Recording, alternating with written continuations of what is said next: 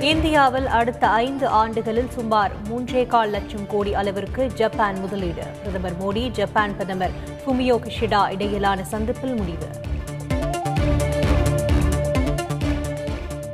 நரிக்குறவர் சமூகத்தினரை பழங்குடியினர் பட்டியலில் சேர்க்க நடவடிக்கை எடுக்க வேண்டும். பிரதமர் மோடிக்கு முதல்வர் ஸ்டாலின் கோரிக்கை. மேகதாதுவில் புதிய அணை கட்டும் கர்நாடகாவின் முயற்சிகளை தமிழக அரசு தடுத்து நிறுத்த வேண்டும். எதிர்க்கட்சித் தலைவர் எடப்பாடி பழனிசாமி கோரிக்கை.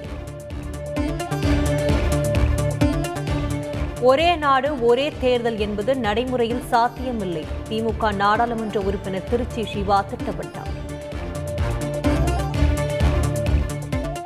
திருநங்கைகள் முதுகலை படிக்க முன்வந்தால் கட்டணத்தை பல்கலைக்கழகமே ஏற்கும். சென்னை பல்கலைக்கழக துணைவேந்தர் கௌரி தகவல்.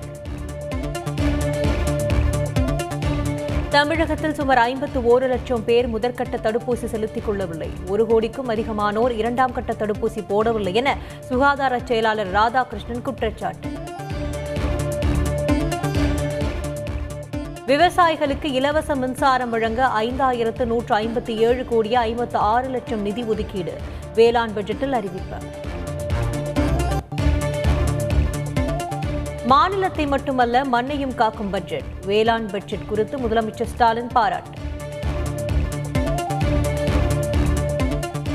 எடப்பாடி பழனிசாமி ஓ பன்னீர்செல்வம் தலைமையில் அதிமுக எம்எல்ஏக்கள் கூட்டம். பட்ஜெட் கூட்டத்தொடரில் எழுப்ப வேண்டிய பிரச்சினைகள் குறித்து ஆலோசனை.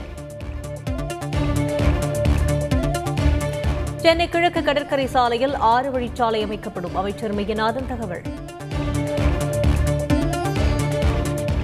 கொடநாடு கொலை கொள்ளை வழக்கில் சாட்சி விசாரணை நடத்தும்படி உத்தரவிட முடியாது. சென்னை உயர்நீதிமன்றம் மறுப்பு.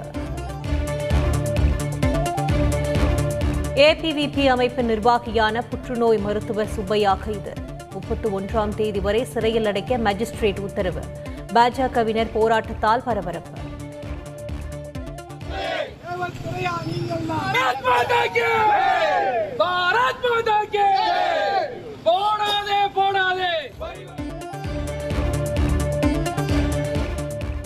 வனத்துறை கட்டிடம் இடிந்து விழுந்ததில் தொழிலாளி உயிரிழப்பு நெல்லை மாவட்டம் அம்பை அருகே மேற்கு தொடர்ச்சி மலைப்பகுதியில் சோக சம்பவம்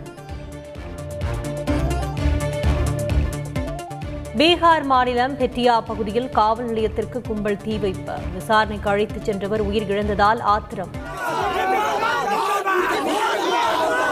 ज्यादा बढ़ चुका है देखिए पुलिस कर्मी उधर भाग रहे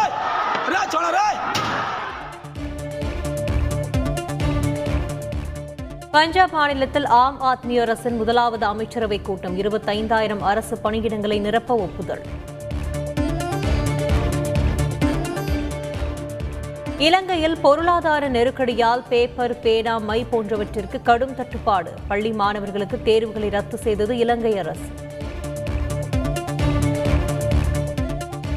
இலங்கையில் மக்கள் உணவில்லாமல் வாடும்போது இனவாதம் பேசி இனியும் ஏமாற்ற முடியாது. தமிழ் தேசிய கூட்டமைப்பின் எம்பி சுமந்திரன் ஆதங்கம்.